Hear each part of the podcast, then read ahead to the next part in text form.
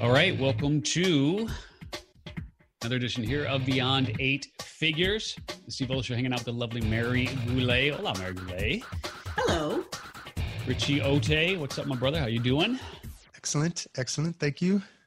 Good. And uh, if you're watching us live, because we do broadcast live every Thursday from 12 until 2 Pacific, uh, then you'll see the illustrious Mac Lackey hanging out with us, and we'll bring Mac in here uh, in a second. On Beyond Eight Figures, week after week, we do sit down with entrepreneurs uh, who are either running businesses that gross more than $10 million annually uh, or have exited from businesses uh, for more than $10 million. We get to the bottom of exactly how they started and built, and in some cases, exited from those businesses. And you know, it's a it's a really interesting conversation today for sure. Um, given everything that is going on in the world, you know, my my personal take on all of this, my personal philosophy, uh, is that there's actually more opportunity now than I really do think meets the eye. And it's easy to get caught up in a lot of the oh god you know dear god what now sort of mentality and and I get that um, and you know there's a lot of people who don't like the word pivot because they think it's overused and whatnot. To those i say pshaw! I like the word pivot. You should pivot all you want. So um, you know reality is if you are willing to pivot and do things a wee bit differently than perhaps how you've done them in the past uh, lots of opportunity right now. And so, what I, I really want to do first and foremost is just check in uh, with each of you, Mary and Rich, and then and then Mac. Um, how you know, just kind of, I feel like this is uh, an opportunity to to create a diary, so to speak, and obviously that's what a podcast is to to a large extent is really creating an audio diary of what's going on in your life, in your business, with your company, I mean, et cetera, et cetera, right? Whatever it is that you cover on a podcast for us, uh, it's also an opportunity for all of us, technically, uh, I would say also for anyone who has a podcast, it's an opportunity to create this audio diary uh, of what's going on in this very interesting period of time. Because I do think we're going to look back on this period of time, uh, and for many of us, it's going to be a make or break opportunity here to really propel ourselves to a much larger future. Uh, and for others, it's it's going to to, to mark a, a place of of no return where uh, you know it really just kind of takes the wind out of your sails um, and you know unfortunately that's what's going to happen for some folks. Let me let me actually just do, do, this real quick. Mac before we jump into the question specifically for you how how old are you? I am 49 49 okay so we're all pretty much kind of in the same boat. And one of the things that i've been talking about with some friends is I, i've got some serious ptsd like i mean just some like our generation has been we got the fuck slapped out of us more so than almost any other generation ever i mean really if you think about it as gen xers which is you know generally where we are right first there was the dot com crash now I got hit really hard by that. I mean, with liquor.com, we had the S1 filed. We were ready to go public in March of 2000 that's when everything imploded, right? And that was a very real herder. And that was nine years building up liquor.com, smashed to pieces, you know, blank, but uh, just, ugh, right? Like that was a very real implosion. And then real estate, getting into real estate development and developing over $50 million in, in real estate and, you know, having great projects and, this, and then having the rug pulled out from under me in that and and the real estate crash real i mean like a real impact on my life and my business. And it's like you know they, they say you know the strong you know get down you knock down seven times get up eight or i don't know whatever the count is on that. I guess it'd be seven and seven. But you know the point being it's like you can only take so many complete rebuilds before you're like oh my god like this game is just unfair.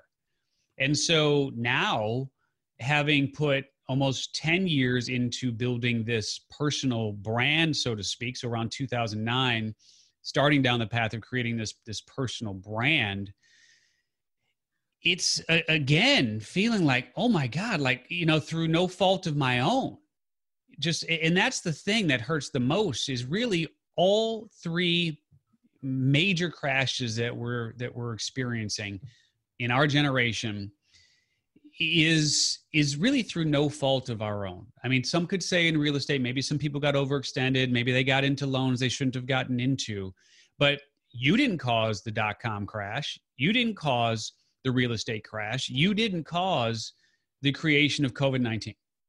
And so I'm just, well, I just really want to check in because, you know, Mary, Richie, and, and Mac, we, we all have lived through two of the of the biggest crashes in, in, the history of mankind in terms of well obviously everything that's going on and we're now living through a third so I, I just really want to check in with with you and let me start with you mary how how how are you doing what's going on yeah, well, I'm I'm doing fine. I'm managing. You know, my business went sideways in the vacation rental industry.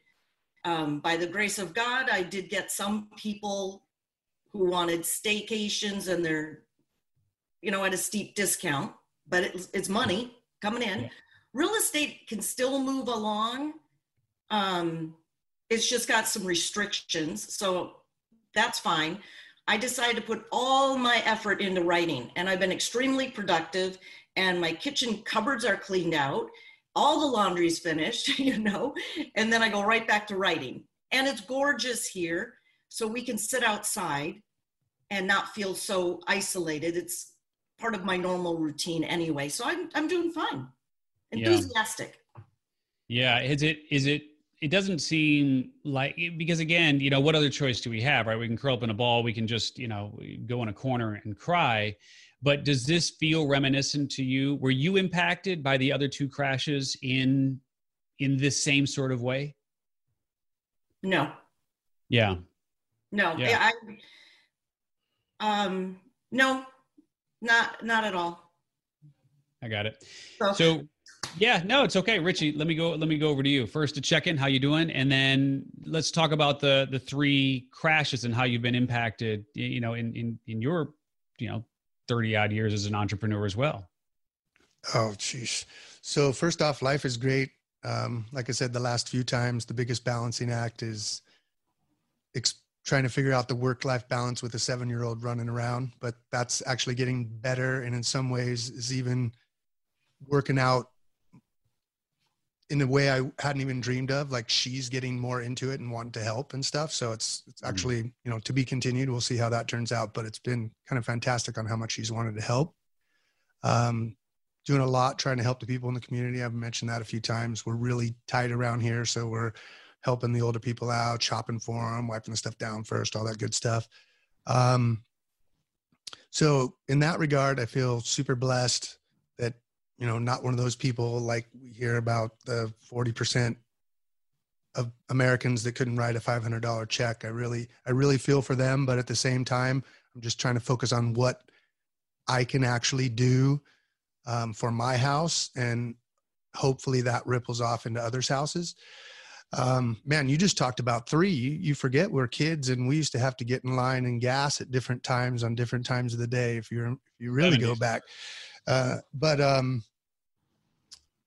like good thing we're entrepreneurs that's what we do we solve problems you know that's that's what yeah. we do and and there's part of the reason probably why you say there's more opportunity than ever is sometimes as an entrepreneur you have to still sell them. They have a problem. I don't think we have to sell very many people. They have a problem right now. Yeah. Yeah. And uh and mac let's go over to you. So mac lackey really appreciate you hanging out. And uh first of all sweet office you're working from. Is that in your home, or do you actually go to an office still for what you're doing? Yeah, it's a it's a home office. I, I built a uh, it's it's detached by five feet, so it's kind of the perfect world. I, I leave through a breezeway and I enter my own little domain here. So uh, nice. It's, it's, technically a home office. Yeah. Got it. Got it. And you're in uh, Charlotte hanging out with us today. Really appreciate it. Uh, I have to ask first for those of you who are uh, on the video, uh, we, we live stream every Thursday from 12 until 2 Pacific. So if you're hanging out with us on Facebook, you'll see Mac's got some pretty sweet jerseys in the back. You uh, you a big soccer fan? Is that what's going on there? Yeah, I am a big soccer fan. It's it's football, been, football. Yeah, football globally. Yeah, so it's yeah. been uh, it's been kind of an influence in my life. I played my whole life. It was my real passion. I've had the good fortune of of having several soccer related businesses, and so yeah, that's you know signed Messi, signed Neymar, signed Pele jerseys. Kind of my favorite bucket list uh, moments are all sort of related to meeting those players. and went to Pele's house and I lived in Barcelona and met Messi and so yeah, so a lot of those things just remind me of great times. So yeah, and it's interesting. I mean, as an entrepreneur, you know, one of the things that um, that I found so interesting about most entrepreneurs, and in let me let me actually rephrase that. Um, I actually don't think most entrepreneurs aspire to play at the highest level that they possibly can. I think most entrepreneurs, far too many entrepreneurs, are are looking at you know how can I make a, a, a decent living? You know how can i sell x number of products programs and services and do pretty good and and you know have a, a life that i'm comfortable with and, and i like and this that and the other but don't really aspire to be a neymar like or, or a messi or like like don't really aspire to play at the at the ultimate level of the game that they're in so you know let's let's go back because you you have actually, and I typically ask, ask this straight out, but just given everything that's going on, uh, I wanted to cover a little bit of ground first around COVID. We can't be tone deaf to what's going on there. Let, let me just ask you this: How do you meet the criteria for beyond eight figures? Do you currently run a business that grosses more uh, than 10 million annually, or did you exit from a business or businesses uh, for more than 10 million? Yeah, so um, I'm I'm partly because of age and just having been an entrepreneur for most of my life. I am uh, I exited my sixth company in October of 2018, and uh, of the six, I think five I either exited for eight figures or were at eight figures in revenue. So I've I've uh, you know kind of touched that that level a number of different ways. Um, yeah. And it's had a big you know big impact on my life in terms of I think what you guys talk a lot about is how you get there, how you stay there, the challenges that's created for me. Um, so yeah, it's something I'm passionate about for sure. Yeah. So let let's talk about the uh, the first conversation just in terms of uh, the three crashes. So you're right around our age. Yep. So the so the dot com crash was probably very real for you. The real estate related crash was probably very real for you. Um, sounds like this one may not hit as close to home, perhaps, only because you just exited in 2018. But let's let's talk about how is this reminiscent to you of what we experienced in the first two crashes? Are you, do you have any sort of PTSD around uh, around yeah. any of this? Yeah, it's interesting. Um, as you were explaining your experiences, Steve, I, I, I share a number of those. So I was actually running a dot com in in 2000 um, March of 2000 was an interesting year in that, or an interesting month in that, you know, I had a term sheet for a $15 million investment for one of my companies that went from I was smoking cigars thinking I was on top of the world to I had two weeks of payroll and I wasn't sure we were going to make it um, all within, you know, maybe a week and a half because of the dot com crash. That same month, I actually started another one of my companies um, that ended up, you know, going on and being one of our biggest, and uh, the company that almost didn't make payroll. We sold for $15 million in July of 2000. So we kind of, to use your pivot term, we escaped the missing payroll and had a good outcome. So that is a very visceral, very year month for me. The dot com crash, I felt it seven ways from Sunday. yeah. Yeah. So as you, so as you sit here today, Number one, are you directly impacted by what is going on? And if if so or if not, what advice would you give having had to to pivot? And I know some people hate that term, but you know, whatever, dudes, get over it. It's a term. Um, the what advice would you give to to those who are in the thick of it and need to figure something out? Yeah, well, I think um, you said you know pivot and P- ptsd and I, I often tell founders that i'm working with now because i'm spending a lot of my time mentoring uh, and advising uh, founders. And to me i keep calling it deja vu. Like whether it's good things or bad things i can sort of remember moments during my journey that were like oh i know what this feels like. I know where you are.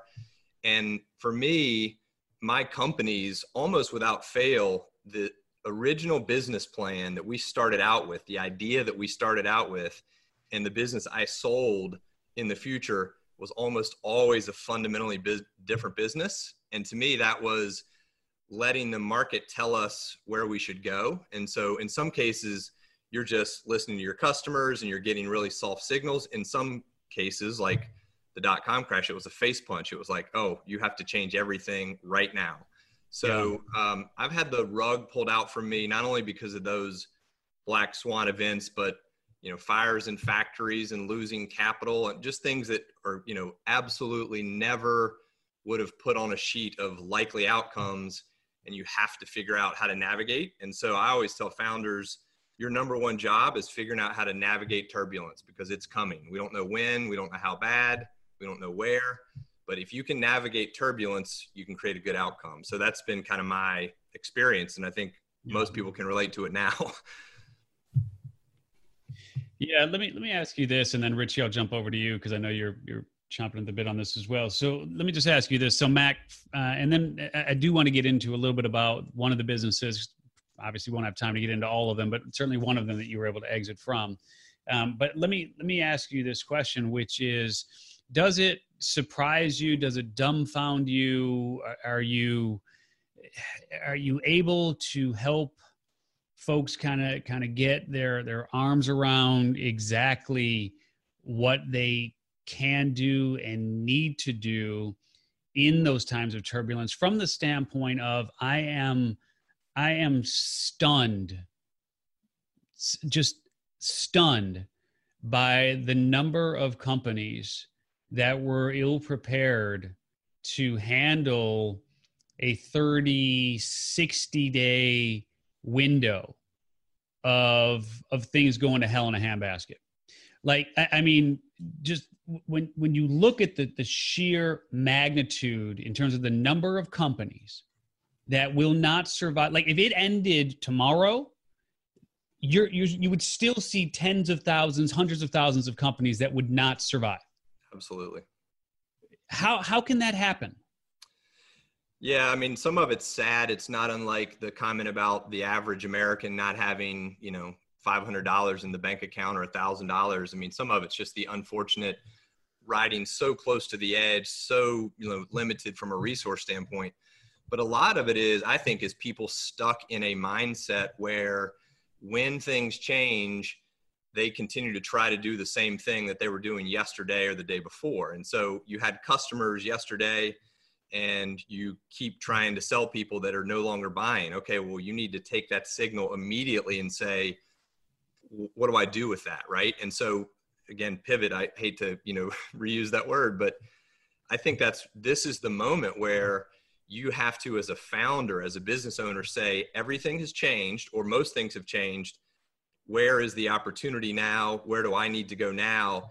And in a lot of cases, that means burn down everything you thought yesterday. And survival to fight another day is everything. You know, my mentor mm-hmm. used to say you have to have staying power. If you have cash in the bank, you have staying power. But if you have the ability to navigate, you also have staying power. Go to your customers with something different, you know, change it up quickly. And I'm like you, I'm stunned that people just get like you know deer in the headlights and hit pause and think the world's going to come back. It's not coming back like that. So yeah. Yeah. Let me uh let me turn it over to rich and mary for questions and then i'll i'll circle back with just talking about one of your first endeavors that you were able to exit from. So let's circle back to that but let me kick it over to rich and, and then mary.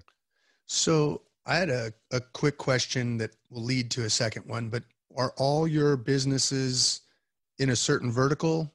Did you take a skill set from one, like say the the first one where you were about ready to not make payroll and you started another business. Was this a complete use the pivot term or was this in the same vertical that you just saw a different niche that wasn't being yeah I, i've had so of my six companies um, there have been multiple industries i mean there's all been there's been a common thread of technology sort of enabled businesses and three of the six had a soccer theme just because of my passion.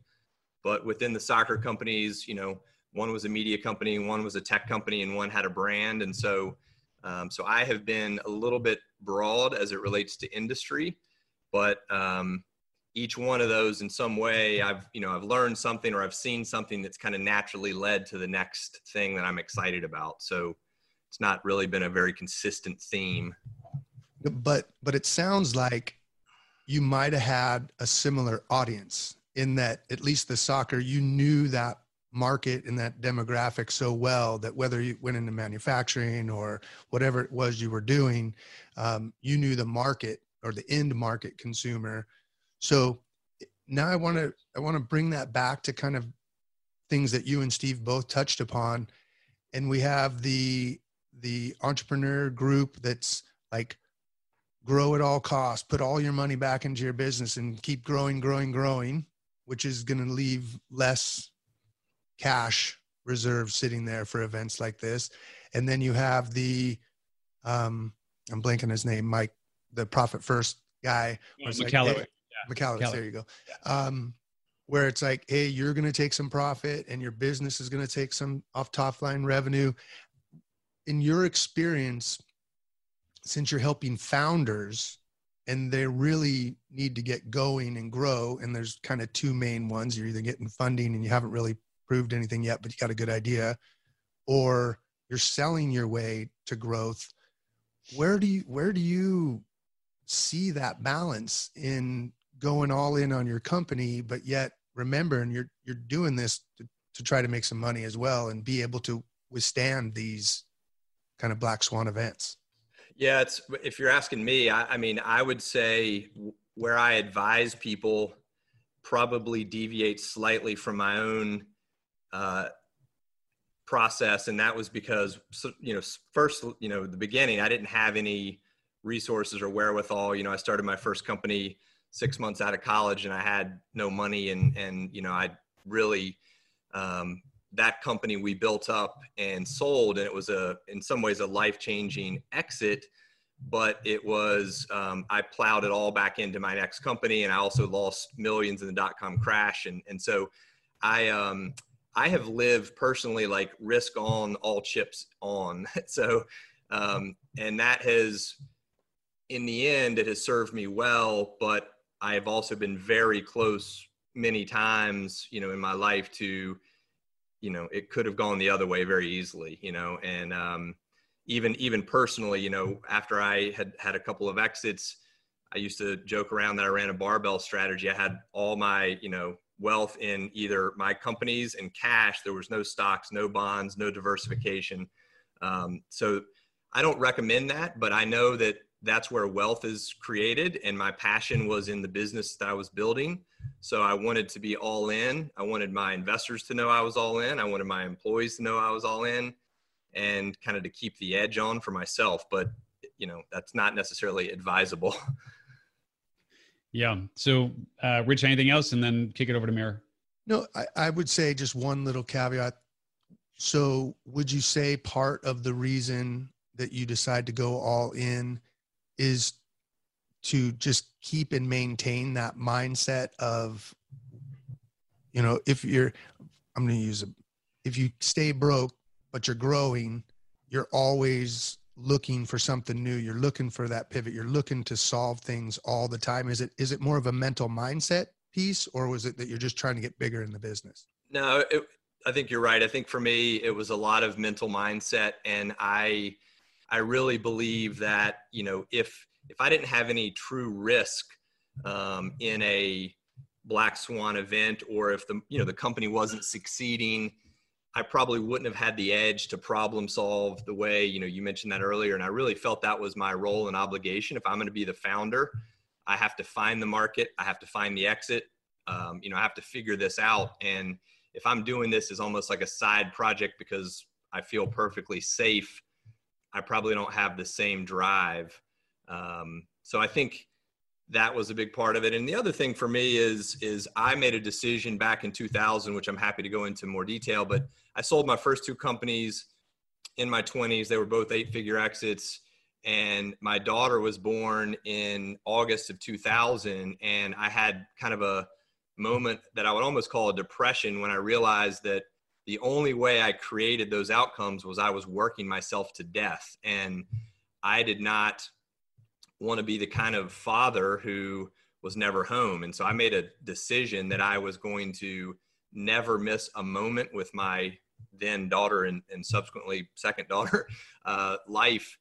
And so being able to manage that, like scale companies and be home for dinner every night and take my, you know, coach my kids' soccer teams meant I was like full risk on. I had to make everything count because I, you know, I was just committed to that. So that also had a huge impact on my psychology. It's awesome. Yeah. Thanks. Yeah. Mary, any questions for Mac?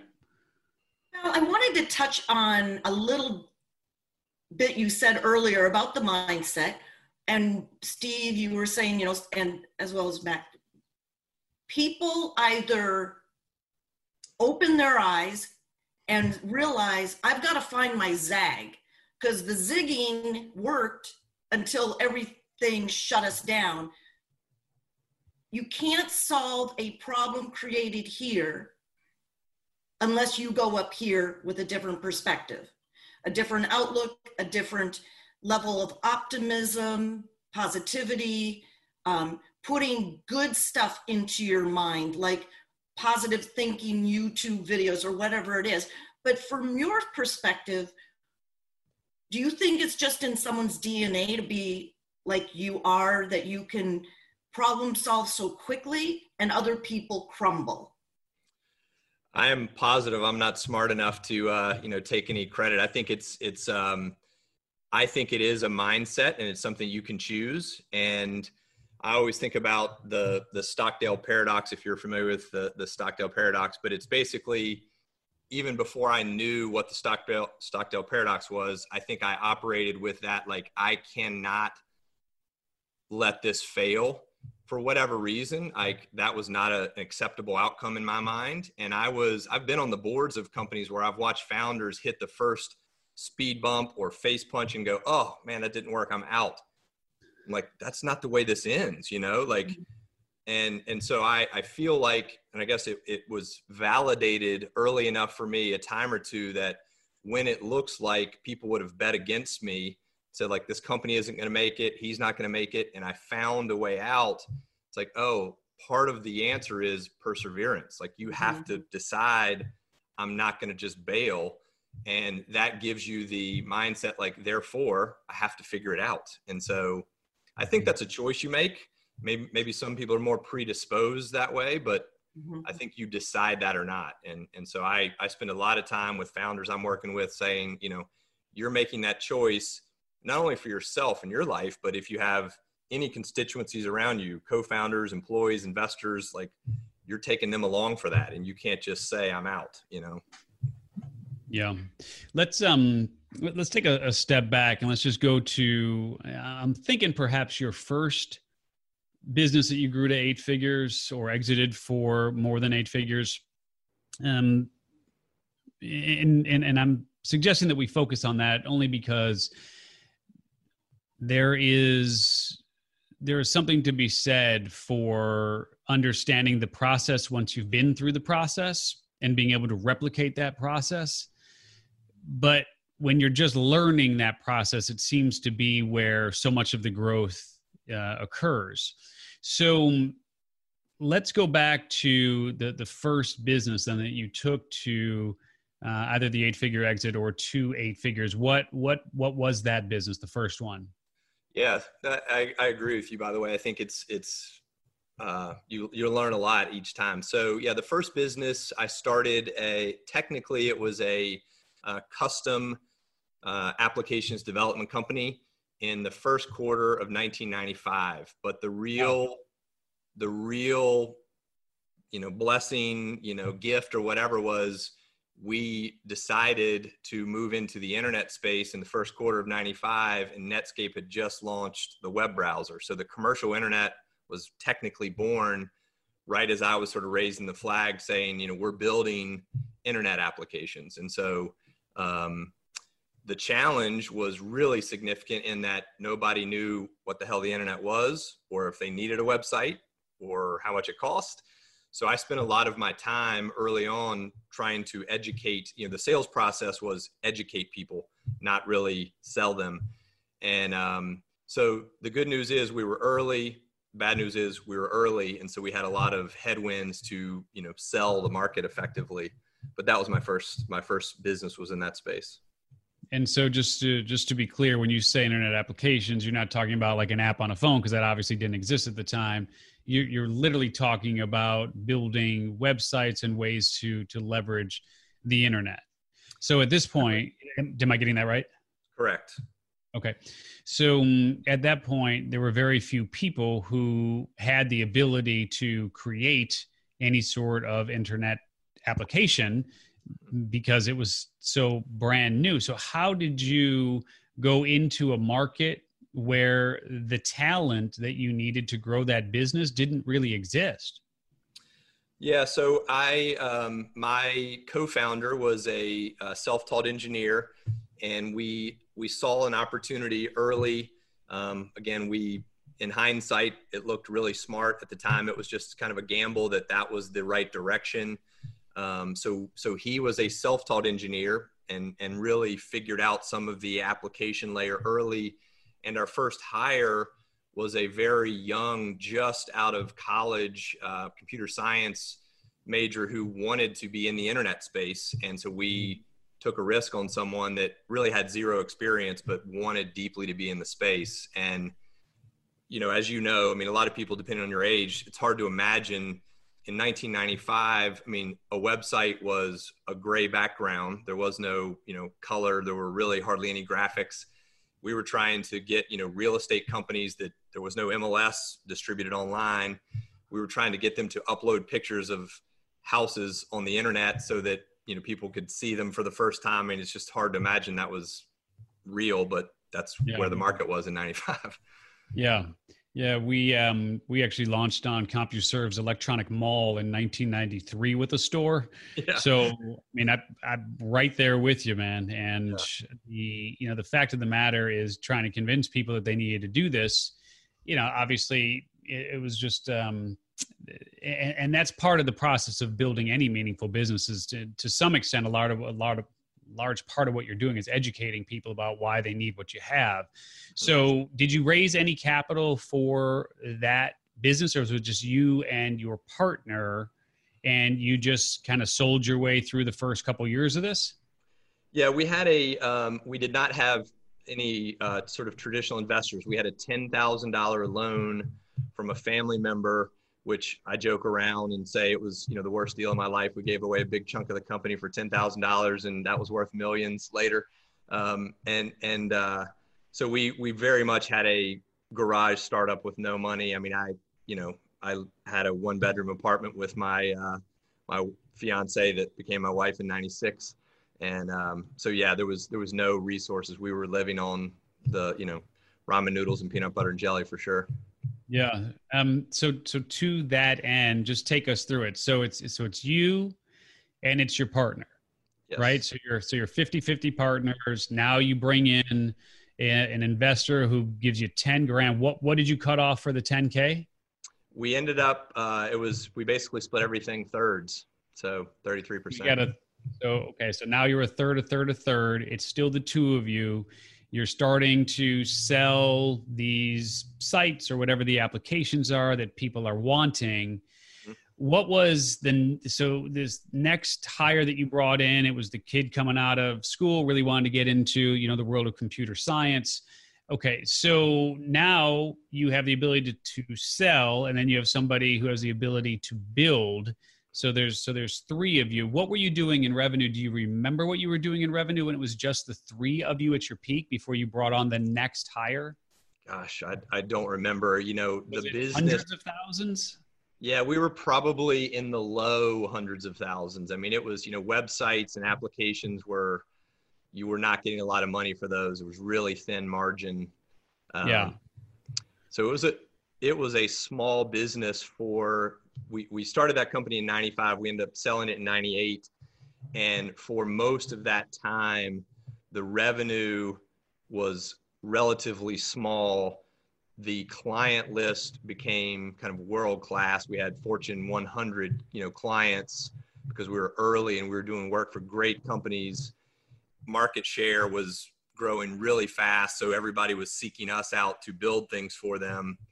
So the value of our company was growing really, really quickly, but the revenues were still, you know, in my mind at the time, it was kind of in the future, which is why it was it was almost perplexing and and of the six exits, I mean, that was the only one that someone reached out to us to buy our company. And mm-hmm. we were mm-hmm. surprised when we were getting started getting calls. Um, but the space that we were in heated up because people recognized obviously this space was going to be relevant and we had very big clients. And by that point we were probably 12 13 employees and they were all really talented. Um, so we were using it was kind of our our strategy honestly as is my partner and i would meet about once a month and say can you make it another month with really taking no money out of the business? I mean and we would take every dollar to hire the best person we could find, you know, and, and that was, you know, designers and people that understood video and people that understood technology. So that was kind of our whole strategy is we built this, you know, world-class collection of people and great clients that, you know, created a lot of value. Mm-hmm. And so help me do the math on this then so you you you obviously focused on sales bringing in clients hiring the, the support people that you needed in yep. order to fulfill the orders that were coming in. You get to 12 or 13 people. So starting 95 by you know 97 98 12 13 people are you are you doing a million in revenue by the time you get to 12 13 you are. Yeah we are. We're doing yeah we're you know by that point we're doing um, you know we're over seven figures and we also have you know projects where you know big companies are paying us to develop internet applications or sites or something but we also have the reoccurring revenue associated with hosting the applications doing ongoing work. And so that reoccurring revenue stream was starting to cover our business and you could see it you know out into the future. It was just going to get bigger and better. Got it. So can you share what the revenue was at the exit? And then how was the multiple or the value figured? Did you have to stay on for a period of time? So just take us through the the exit specifically. Yeah so that exit um, really all, all of my exits and it's something i talk about uh, a lot today. I've never sold a company on a financial multiple. And so every company I've ever sold has been based on some strategic value that we have been able to articulate or argue that there's a lot of value created in our companies. Now, some of them have reached, you know, eight figures in revenue, and so the multiple, if you did it, would be reasonable. But that company, we were probably at about two million in revenue. A big portion of that was, you know, reoccurring, um, and it was a stock and cash deal in a company that was about to go public.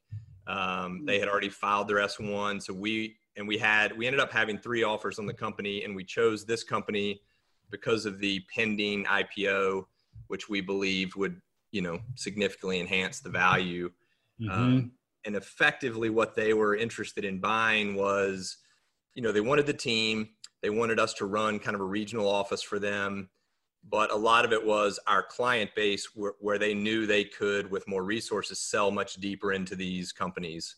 Mm-hmm. um, so they were doing you know analysis and, and i always tell people now i was basically selling the future of what's possible with if you own these clients and my team but you take away the small business challenge that we had um, you know what's possible? And they were very much seeing the potential with our customer base and our team. So Mm-hmm. So we mm-hmm. sold it in uh, May of 98.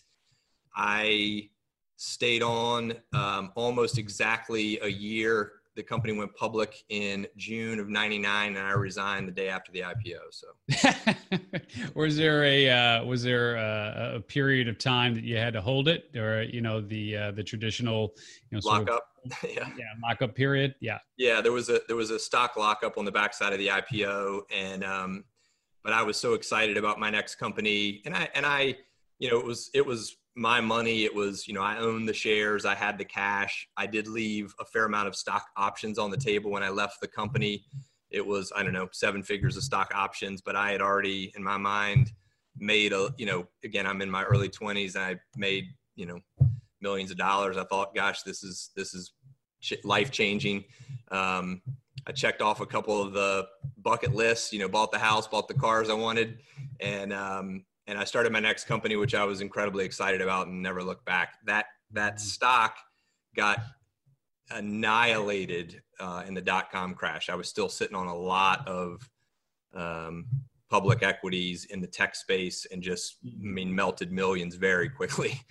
So yeah, I learned that lesson early. Yeah, yeah. I um, I, I'd love to speak to the whole conversation around selling without a multiple, but I also don't want to hog the mic here. So, um, Mary, Rich, anything that you want you want to run by Mac before I circle back to that? I have a couple.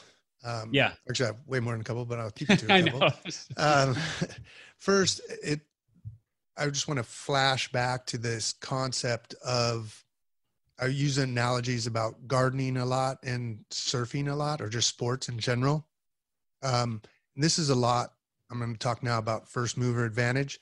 Sometimes first mover advantage, you get arrows in your back, and sometimes you end up getting acquired, and you're able to um, sell and not have to use the multiple in the same way by looking at the future value because the whole reason you were a success was you believed and you went in there first and now all of a sudden everyone's starting to see oh everyone people are coming online. They're going to need more things they're going to we're going to need to build this. These people are already trained at it. So just in these markets when these big swings these crashes happen something new always rises out.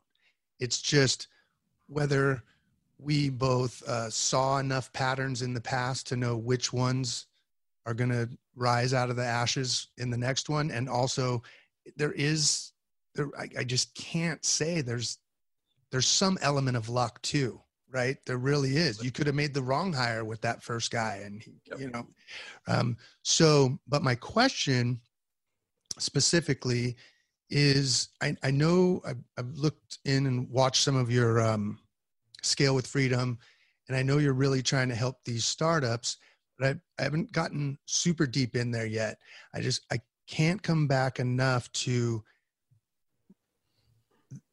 there's going to be people who are going to completely change their business but to go back to that group that might not ever have that job again that for the first time in the history of their life, they're thinking of being an entrepreneur. And maybe they can grow it to eight figures, but no matter what, they can take care of their family. Yep.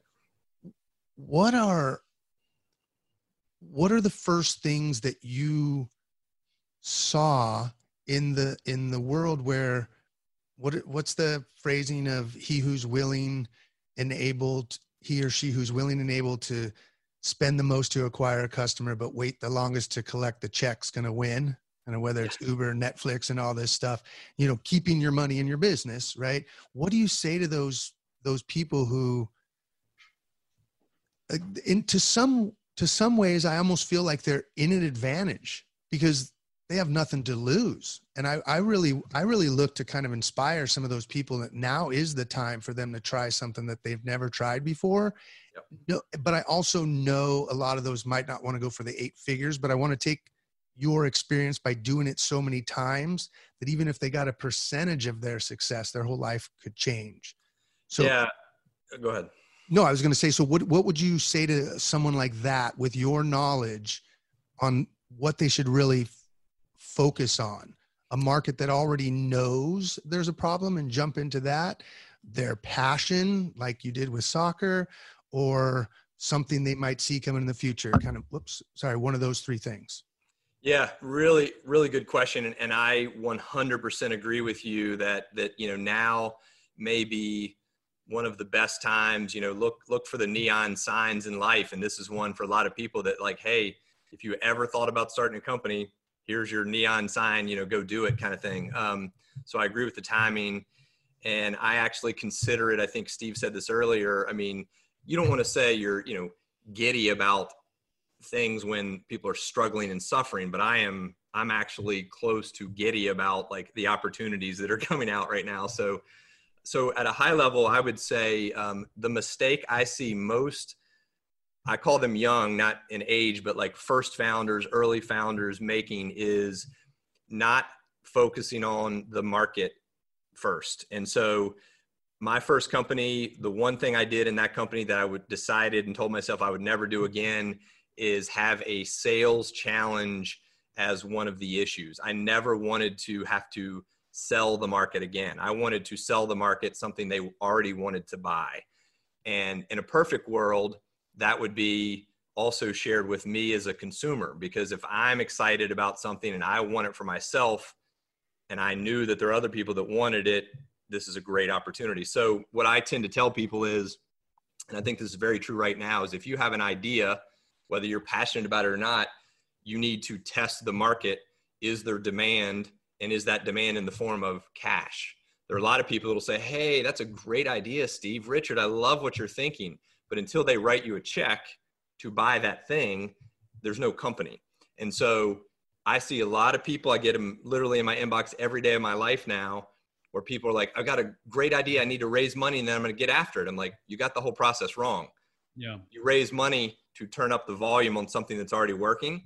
The market tells you if it's working or not. So, sort of long answer short, I would say to anybody now is take your idea, test it with a few friends, test it with the right kind of, uh, you know, who you think the buyers would be, and make sure that if you can get to a minimally viable product or whatever you want to call it, that someone's willing to pay for that thing. The minute that validates, I'm all in. I, I, believe you're onto something, and then it's just figuring out how to scale it, how to navigate things like that. So that's how I think about it, and typically recommend people do it. Yeah, that's great. Thanks. Yeah, point well taken. Um, uh, Mary, anything to add before I circle back to something that Mac said earlier? Yes, I wanted to bounce this idea off you, Mac. Um, I've learned as an entrepreneur for 30 years that if I embark on a project and I totally believe, let the market tell you what it wants and what it will pay for that, right? Because I'm in real estate and I always tell my sellers, I can give you an idea based on comps, but the market's going to tell you, yep. right? Okay, so going back to creative ideas, I've learned that if I'm starting to flesh out an idea, um, do some research, if my energy level is overwhelmed, heavy, um, bogging me down, I'm on the wrong project. For me, I have to be like I'm working on one right now that I am just flying through. I'm writing some courses and ebooks and I'm just flying through the content. It's like it can't get out of me fast enough and I'm energized while I'm doing it and after I've finished. Mm-hmm.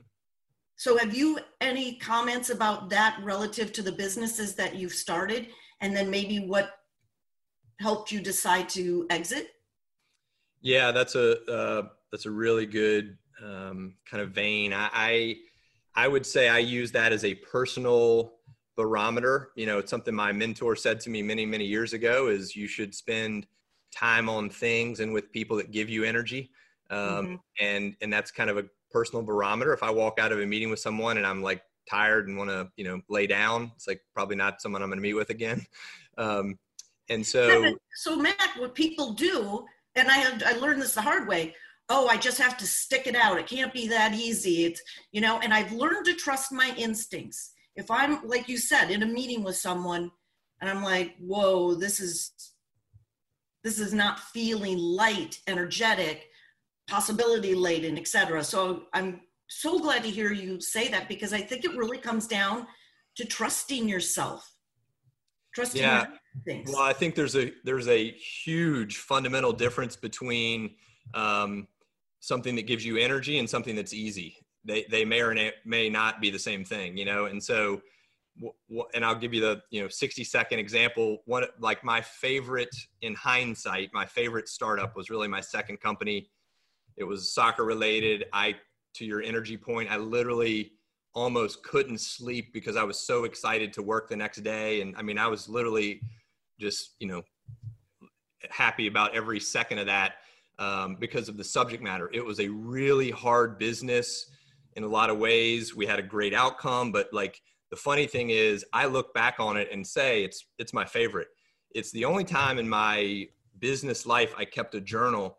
So now I can go back and read this journal and the day to day entries are hilarious. It's like, I need to go to the doctor. I'm so sick. I don't have time. I'm so stressed out. I'm like, wait a minute. I thought I was having fun. But like, no, no, there was some really hard moments, but I was mm. so passionate about what we were doing and, and the outcome I wanted to create that I just sort of kept going, even though there was definitely a lot of, it wasn't easy. It was not easy at all. And so I think that there probably is some part of the mindset. If you're working on something that you really believe in, you're really passionate about, then it will help you through those what are inevitable lulls, whether they're the market gifts like black swan events we're living now, or they're just the day to day dealing with employees and you know investors and the challenge of business.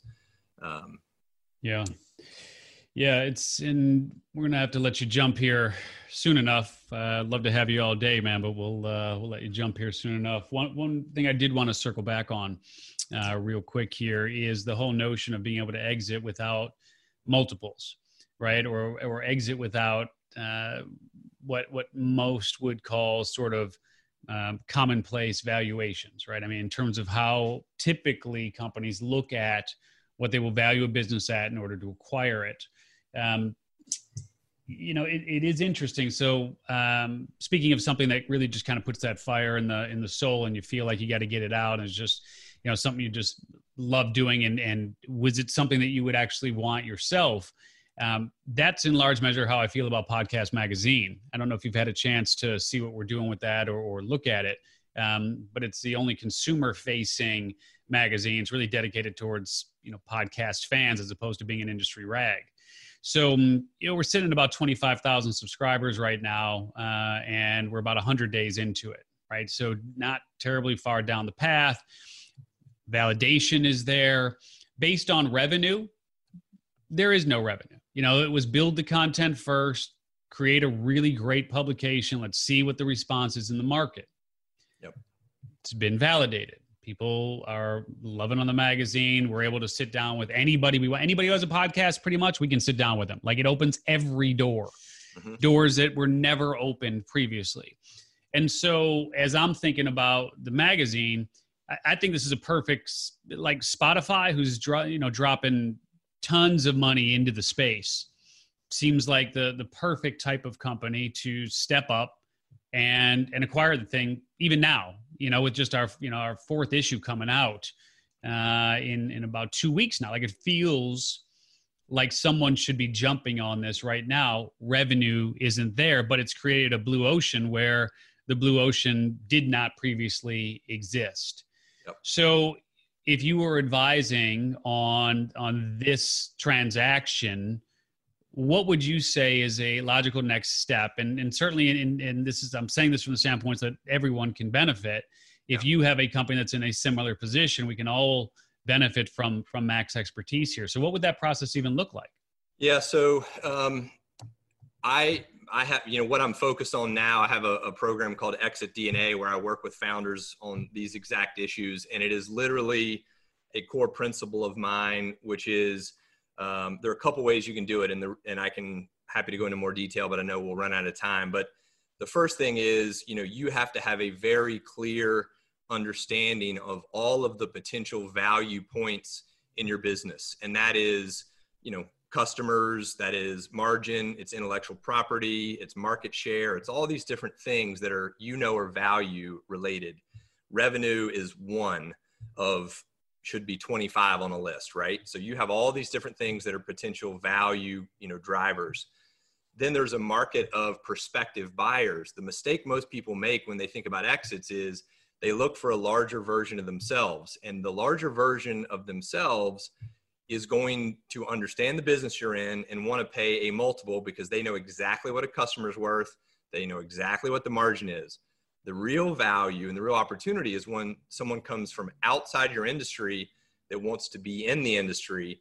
And part of your value is allowing them to do it. And so mm-hmm. it might be that your intellectual property, it could be your domain names, it could be relationships you've had, all those things become valuable to them. And so I, I have a whole process of helping people identify these buyers. But then the real kicker, in my opinion, is you dig into their business and you understand how Spotify is growing and what their roadmap looks like because they'll tell you if you read all their press releases you know where they're going as a company yeah. how do you get them there faster or bigger and if you are answering that question for them sky's the limit right they'll pay pay huge numbers because you're helping them get somewhere they're already trying to go so when i call ceos of people that i want to buy my companies i'm I'm basically reading their press releases back to them with my company as the answer. That's kind of the short way I think about it. Yeah, I appreciate that. All right, we're uh, we're going to let you share where folks can get more information uh, about you, Mac, and then we'll let you jump and we'll we'll wrap up here on Beyond Eight Figures. But uh, I know Richie had mentioned uh, some some things he's been going you know through viewers, and and of course I know you have other resources uh, as well. So if folks do want more information about you, Mac, where should they go? Sure. Well, thank you. Um, so my primary website is just maclackey.com. It's M-A-C-L-A-C-K-E-Y.com. And that's kind of, you know, a little bit of my background and talks about some of the things I do. And then Exit DNA, which you can find at, you know, exitdna.com as well, is kind of my core program for founders that are looking to create an exit or at least have the option to do so at maximum value. So that's uh, kind of what I'm working on now. So. Awesome. Mac, we're going to let you jump, man. Mac Lackey, really appreciate you joining us here on Beyond Eight Figures. Continued success. And uh, I know it'll be interesting to see what uh, comes out on the other side for you insofar as opportunity is concerned. So we look forward to seeing that next iteration as well. Thank you Thanks, very much for having me. Yeah, absolutely. Bye, Mac. Bye bye. All righty, Richie, Mary, let's uh, let's let Mac jump off there and just uh, yeah, we'll bring JP on here in uh, in just a moment, and looking forward to that as well. But let's um let's do this, which is uh, final thoughts uh, around Mac and uh, Rich. Let me start with you. It's over and over and over again. I think I'm going to hear some big new epiphany and it just there's something to be said about the I don't remember the exact stat, but it seems like everybody brings up mindset so much every single time and this it factor of who can push it through. The stat was some it was i want to say it was close to 80 or it might have even been more but it's at least close to 80 that of the people that have that kind of stick to itiveness or it factor they're either yeah. come from sports military or martial arts. Almost every single one of them. Yeah. And you know um i i think it's because it might that mindset just like if you exit one business and take it to another vertical that mindset of just the tenacity or i've been you remembering being down and turning it around somewhere is just it's it's in there deep somewhere and that's just rechanneling that into business that just it just comes up over and over again every single time. Yeah. Yeah. Mary any uh, any final thoughts uh, as far as mac is concerned in today's discussion? Yeah. Well one thing i wish i knew where he was at today in his business you know financially those numbers there but going back and you know this steve and richard back in the late 90s, early 2000s, technology was like heavy, expensive boulders that you had to drag up the hill of your idea to be an entrepreneur. Yeah. So, and he did it in the beginning with some ignorance and just being positive, and it worked out well for him. And I'm sure mm. there's some bumps in the road as well as for all of us. And that's why I said I wish I were, knew now because once you don't have that lagging, heavy boulder feeling of you're ahead of your time. You were ahead of your time with technology, with the CompuServe store. Sure. Now it's just like sail on forward because you learn from all the mistakes you made when it was really tough. And yeah. that that's been my experience as well. Yeah. Yeah, you know, really interesting conversation, and uh, of course, you know, week after week we do try to sit down with uh, just uh, the most amazing entrepreneurs that we can can find and get them to to share their tools and techniques and strategies and shortcuts and everything that they've been able to to leverage to get them to where they are uh, in terms of building and in some cases exiting from their eight figure businesses. So it uh, it never never ceases to amaze me anyway insofar as to richie's point you know how there there's definitely uh, consistency around what it is that these successful entrepreneurs uh, are doing. But there's always something that i learn from each of them that is that is singular to to their particular uh, approach. And and and the what really hit home for me and what I'll take out of this uh, moving forward in in hopefully a powerful way that I'll actually execute upon um, is we often forget that one of the best things that you can do is to create a business that you are actually excited about. Something that you actually need or something that you are actually into and so we, we tend to forget that. And it's just a good reminder around look, if you're going to be an entrepreneur and you can start anything and create any business that you want, why wouldn't you put your time and energy and resources? In, why wouldn't you put that into something that really does appeal to you? You know, and you're not just doing it because it's a commodity oriented opportunity. So just a nice reminder um, about that that is easy to go years and years and years and, and just really forget about what you love and, and what you actually have an interest in. So uh, that, that was really, really helpful. Uh, I'll uh, also, uh, yeah, two, sec- two second comment on that is, and yeah, also please. that you're selling it to a market that you want to deal with. Cause he's like, Hey, you got to start with the market and you might love the idea and the concept of the business, but you you need to love that market because between your employees and that market like people matter right? Yeah. Yeah absolutely. Absolutely. So mm, i had offered this before. If you were listening to past episodes you know that during this difficult time uh, i have been offering my personal perspective um, just my expertise uh, as a 30 plus year entrepreneur uh, love to be able to help you figure out what your biggest opportunity is or how to tweak what it is that you're doing to survive these challenging times.